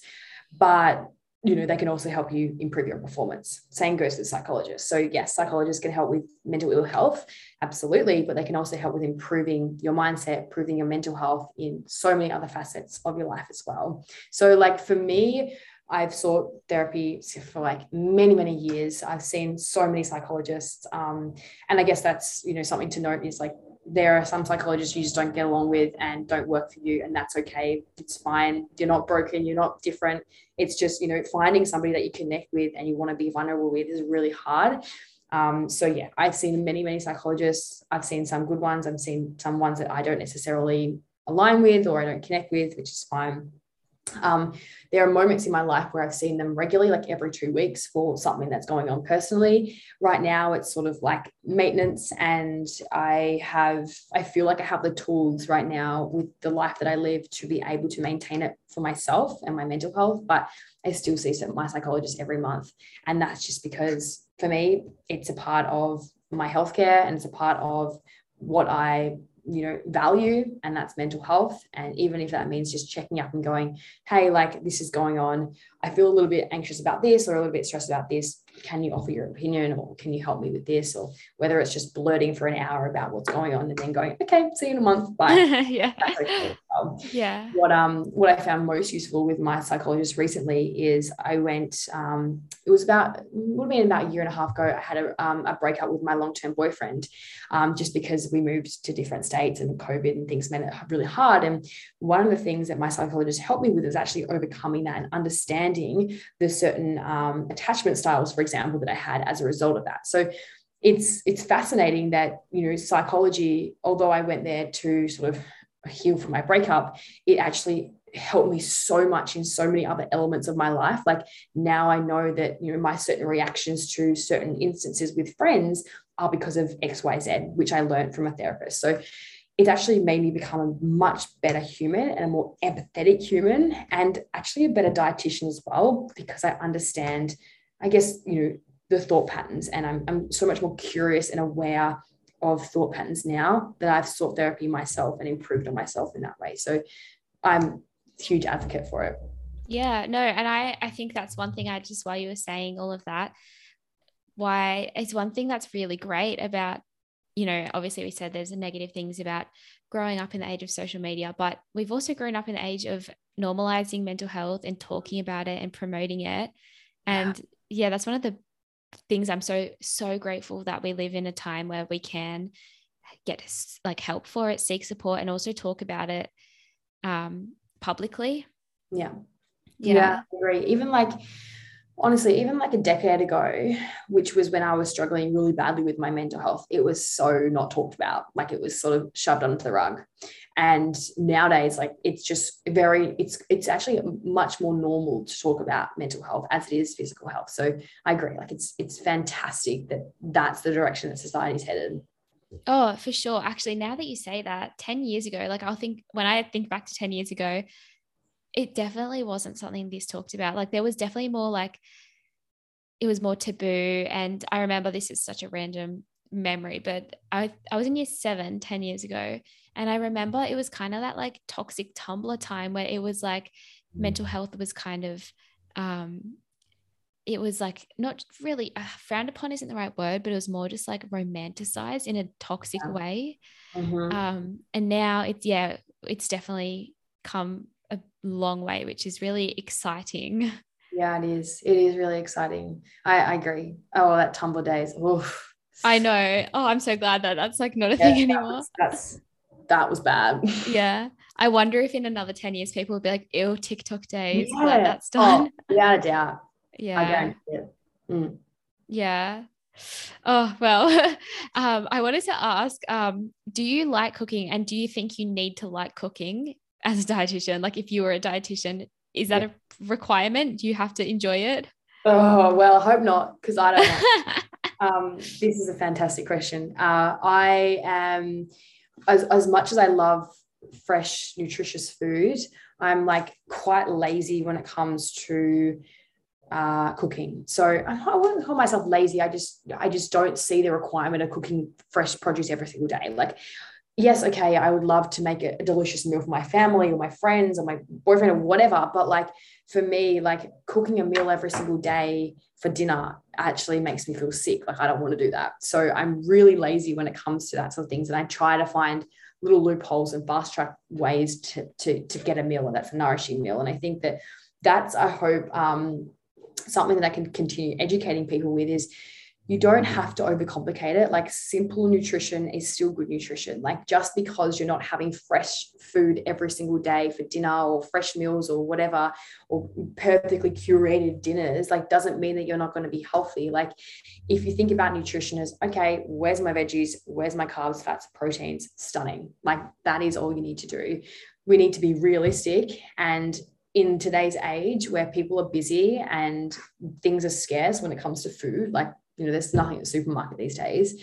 We need to be realistic and you know realistic for me with with you know with my life and and things like that. Isn't cooking different meals every single day. It's having like pretty similar meals for dinner most days right now because that's just what works for me and that's okay as well. I know that there there'll be instances where you know i might oh sorry i might have that's right. a partner who i live with and i want to cook meals for them but right now i'm cooking for myself i don't really want to be cooking different things every day can't bother with that yeah other things oh i completely relate to you and agree like when my like family went away for a few weeks, I just wanted to make I I didn't want to make dinner. I was like, I'll just have like a rice cup with yeah. source protein, some veggies, and some avocado. And then whenever yeah. my and my mum every night makes like a proper dinner, like she likes to cook, but she also complains about it. And she'll be like, "Can you cook dinner?" I'm like, I really don't cook dinner. It's fine. Like I'd rather just make some tuna and rice for everyone. Like, but mm, yeah, it's yeah. it's true. Like it's nice to celebrate with family and cook every now and then, but nobody has time for that all the time, especially with like such a busy lifestyle that you follow as well. Yeah, and yeah, I guess um, you know the the the world that we live in right now. There are a lot of different ways to get good nutrition, whether that be through like ready-made meals or whether that be through canned produce or frozen produce. So like utilize that. Start getting curious with it. You don't have to make your marinades from scratch anymore. There are fantastic options out there that you can use that are probably cheaper than making it from scratch in the first place. So there are options out there and just because you're not cooking everything from scratch or you know having different meals every day doesn't mean you're not healthy and eating nutritious food at all yeah exactly right mm. um, another question i wanted to ask which is kind of a career one do you have a specialty or kind of favorite area of dietetics yeah, good question. So I used to work um, when I started off uh, as a dietitian, I worked with a lot of people who were struggling with irritable bowel syndrome because that was sort of like my little little area that I could relate to. And I felt like I, I, I, I know a lot because personally, I invested a lot of money and time into helping myself with it. And also, I worked um, when I was on placement, I did a lot of gastrointestinal areas as well. So it was I was very educated in that sense. Um, so I, you know, with the clients, I gravitated towards clients who were struggling with irritable bowel syndrome or other sort of gut disorders like celiac disease and intolerances. Um, nowadays, I work with a lot of women and men who struggle with um, eating disorders and disordered eating, um, dysfunctional relationships with food, and of course, still gastrointestinal conditions. So they're like my major areas that I, that I love working with but I also see, you know, your, your typical sort of um, clients as well. You know, things people who, for example, want to lose a bit of weight, um, but I guess people who want to lose weight that come to me are very aware that I'm not necessarily one to put somebody on a diet or anything like that. It's more so um, improving their relationship with food, improving their ability to listen to the hunger and fullness cues. And if that means weight loss, that means weight loss, right? It's not necessarily being like, okay, let's put you on a strict diet, let's count calories, whatever. So yeah, I guess my approach is I I at the forefront of my mind, it's improving somebody's relationship with food, improving their sense of self, improving their body image, whatever that looks like. And then there are some people that I see who want to lose weight or who want to improve their symptoms when, when it comes to the digestion. So yeah, as a 90% of them would be that though. Yeah, no, that that's kind of the area that I I kind of thought you were practicing in, and especially with your ability to relate to those it's important because that's your i guess your specialty as well not just as a dietitian but as a human as well being able to empathize with people um, going through those mm-hmm. um, things but that's very interesting do you have any i know i remember you did i think it was in a, a live or something where i was like okay that is maybe a q&a on youtube um, yeah. and you said when someone comes to you and you don't really have the answers because you don't know it's okay to say, look, I don't really know. I'm going to look into that for you. Yeah. Um, and that made me think, oh my gosh, that makes so much sense because it must be so like, I guess when you first started, especially if someone came yeah. to you because, you know, you're the, you're the specialist and they need help with this, but you don't know the answers because you can't know the answers to everything. Yeah. Um, have you found that like you've grown in your ability to say like, look, I don't specialize in that, but I can look into that for you? Yeah i'm i'm much more confident in doing it because i understand that to be honest like if you say that to a client firstly it shows your vulnerability and being like i don't know everything. Like let's explore that together. And it actually gives them the confidence that everything else you're saying you 100% know is correct. So i've tried to approach it from that angle. I had a client this morning who um, asked me a question about um, supplements and whether they multivitamins, the iron and calcium interact with each other within the multivitamin. And I have absolutely no idea. And I literally said, I was like, I have no idea. I'm going to look into that for you. At the beginning, when I was first studying, our uh, first practicing as a dietitian, I found it a lot harder because that made me question my ability to be a dietitian. Nowadays, now that I've been practicing for a while and I have a lot of um, a lot more experience with certain different types of clients and things, I now understand that like just because you don't know something doesn't mean you're a bad dietitian or you know silly dietitian or you don't know enough. It just means that you're human and if you're okay with looking into it, then that's just as as effective. And in fact, like actually saying that you don't know is actually a really um yeah hard but important tool to learn as a dietitian. Oh yeah, I think even any career like that yeah. you're not going to know everything and have people expect you know a doctor to have all the answers oh, and yeah. i've realized doctors don't know much about anything since they're a jack of like a gp they're a jack of all trades they don't actually probably know less they would know less about dietetics than, than you know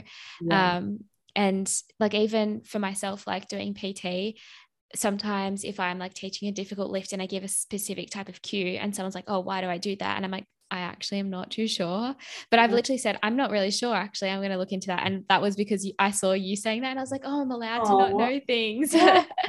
Fantastic. And like, how did you feel after that? Like, I'm sure the, the client would have been like, cool. Yeah, no, I was like, for me. Oh, yeah. I, in my head, I felt like, I know we were talking about imposter syndrome, but I felt less of an imposter because I was like, this is my specialty. And I, I'm going to be, and I can go and tell them that I'm going to look into it because I'm able to understand what it means. Yeah. Um, and I'm allowed to not know that, but I'm going to know it after this. And every time I go through something like this, I get more information and get more experience. Yeah. Yeah. Yeah.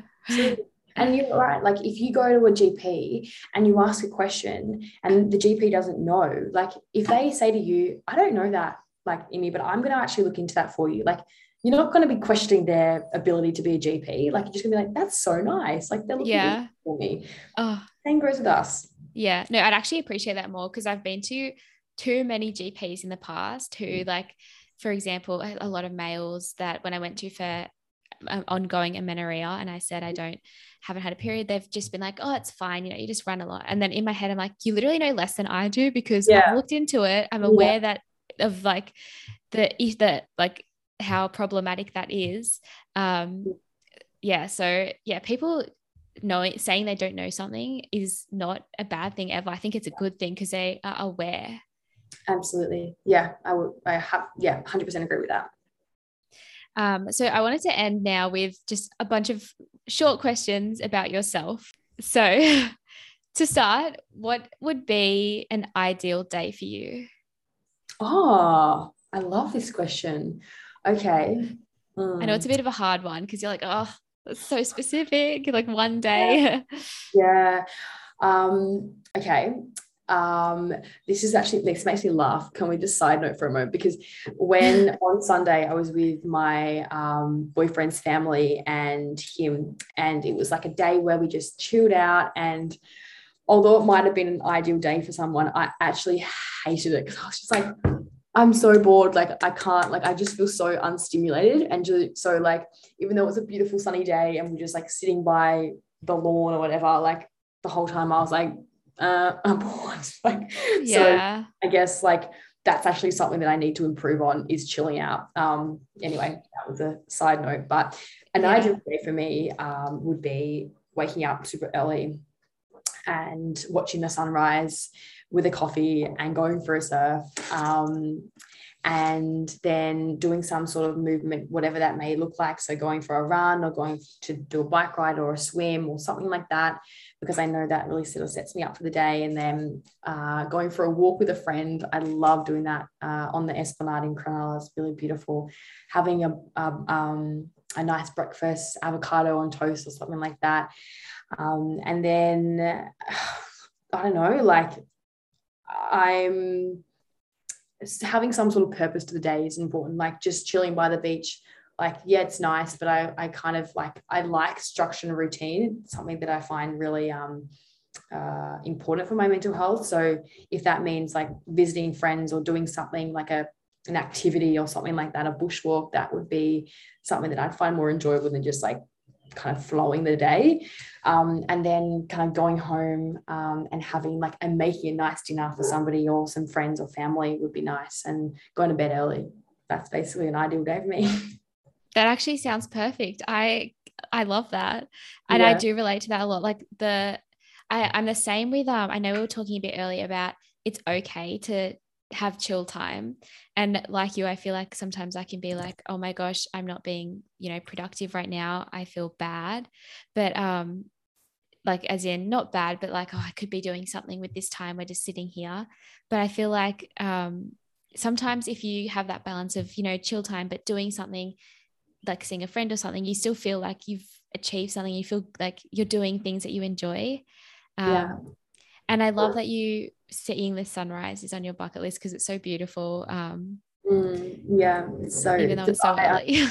it's the best time of the day, without a doubt, for me. Yeah, and I love um, you admitting to how much of a millennial you are. That you would ideally have avocado on toast on your ideal day.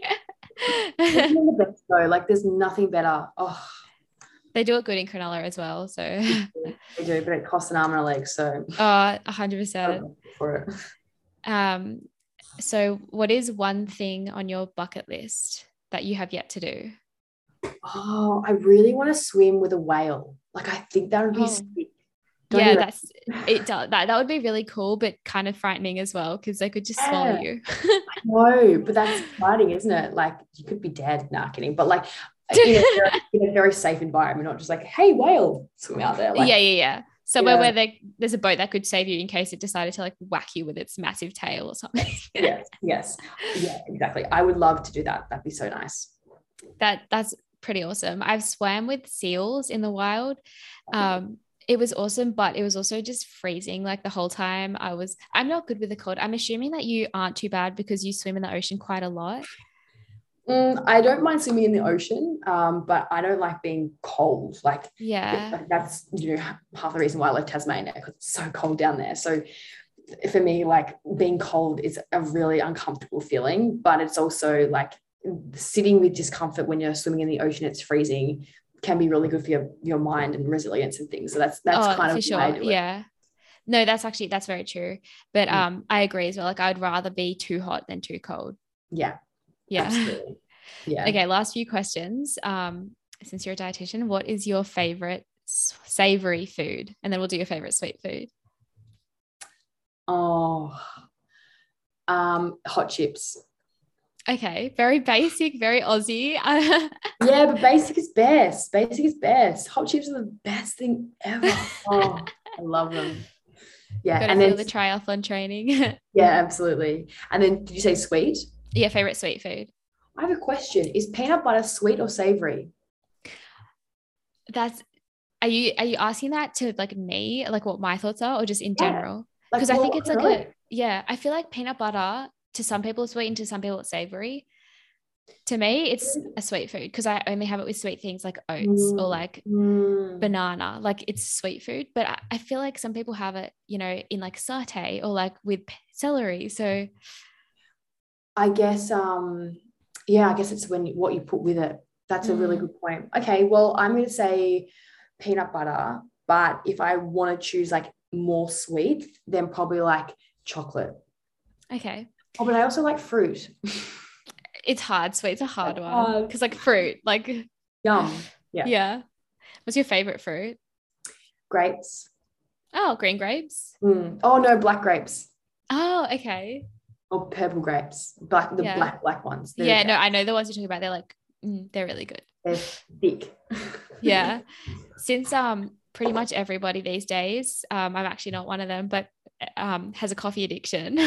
mm. Um, I noticed that you did say one of your things on your ideal day would to be having a coffee after you watch the sunrise or while. Um, what is your coffee order? Um, almond cappuccino extra hot Oh, and you're an extra hot type of gal. That's yes, like my mom. I, hate, I hate like warm coffee. I hate it. Like it's it's either supposed to be cold or really hot, like no in between. so if you say extra hot, like it just, you know, um, surpasses that risk of having a maybe a warm coffee. Yeah. No, I, I get that. Like get it. Yeah like it, it should be extra hot but you're just saying in case they give you like a lukewarm one yeah yeah yeah yeah no um otherwise like when i'm at home i just have instant coffee from like coles or woolies and have it with milk like yeah I'm, not like a, a connoisseur when it comes to coffee. Yeah, not a coffee snob. You just yeah. I, I, love um, actually. This is fun fact. Yeah. I love the 7-Eleven coffees. Like, if I were to say like go on the way to the beach, I'd get like a 7-Eleven coffee or something like that. Like I love it. Like it's so I've actually good. heard a few people saying that 7-Eleven coffee is yeah. really good. It's good. Like it's worth the, the dollar. Like it costs a dollar. Yeah. Like it's worth the dollar. yeah. yeah. Like worth that dollar rather than yeah, the stupid amount of money it costs for oh, coffee. The, and, the five dollars for an almond coffee. Just, when yeah, whenever places charge like extra 50 or 70 cents what everywhere, I'm like, but surely these milks aren't that alternative anymore. That yeah, it's not worth an extra. You're getting the yeah. same in terms of you know bulk discounts. Honestly. Yeah. Um, all right, to finish off. Yeah. I always like to end with a quote. So do you have a favorite quote or any life mottos that you live by? Ah, oh, okay. I love, love, love, love quotes, like obsessed with them. And I read a quote the other day and I thought I'd share this one actually. Now I think about it, I might share it. Um, it is not necessarily my favorite quote, but it's a quote that resonates with me at the moment. And that is the day that you plant the seed isn't the day that you eat the fruit.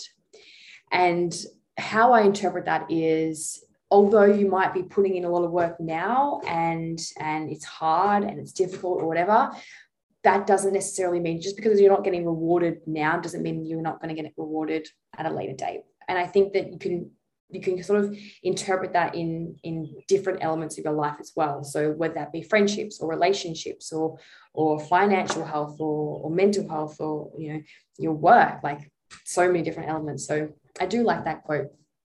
Oh, I love that quote. I resonate with that a lot, especially um, with training, because mm, I can be very yeah. impatient person and athlete. So if I'm like training, I'm like, why aren't I, you know, running way quicker? Even though I know it takes a lot of time. So that's a beautiful quote to just remind yourself that planting yeah. the seed, it could take, and trees, for example, take decades to grow. So right. patience. Yeah. I love patience. that. Yeah, patience. I um yeah, patience is a virtue, I believe. oh, really- definitely. Yeah.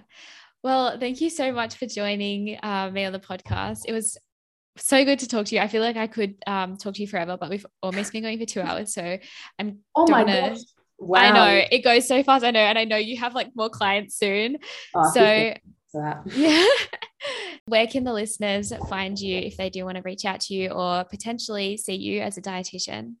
Yeah. Um, so I have Instagram, so it's just Alice Bleethman underscore dietitian. Um, so you can reach out to me there, you can follow me or whatever. Um, otherwise, if you want to book in a consult, um, just pop my name into Google and my website should come up. Um, or you can just go www.alicebleethman.com. Um, they're probably the best ways to find me at the moment. Um, but I also offer like free discovery calls too. So if you're not really sure whether dietitian is something that would you would find useful, then I can offer free 15 minute discovery calls as well, which you can book on the website too. So there's lots of options. Um, but yeah, thanks so much, Imi, for having me on. I'm I'm really glad that we got to talk, and hopefully you guys who are listening got something out of that. Yeah, no, it was really great talking to you. Thanks so much, Alice. And I'll pop your Instagram and stuff in the show notes and on the Instagram post. So if you guys aren't sure how to spell Alice's last name or anything, she'll be tagged in the post. So definitely give her a follow and book a discovery call if that's something that it resonates with you. Um, but thanks so much, Alice. My pleasure, Amy. Thank you. Thank you so much to Alice for joining me on the podcast. Alice was just a joy to talk to and just a great human. So don't forget to check her out and follow her on Instagram at Alice Bleethman underscore dietitian. She shares plenty of helpful, educational, as well as inspiring content on her Instagram. As always, if you did enjoy the podcast, don't forget to leave it a review and rate it on Apple Podcasts or wherever you get your podcast. Comment below on at Emmy's Insight Instagram for more episodes you would like to hear. And I hope you guys join me in the next episode. See ya!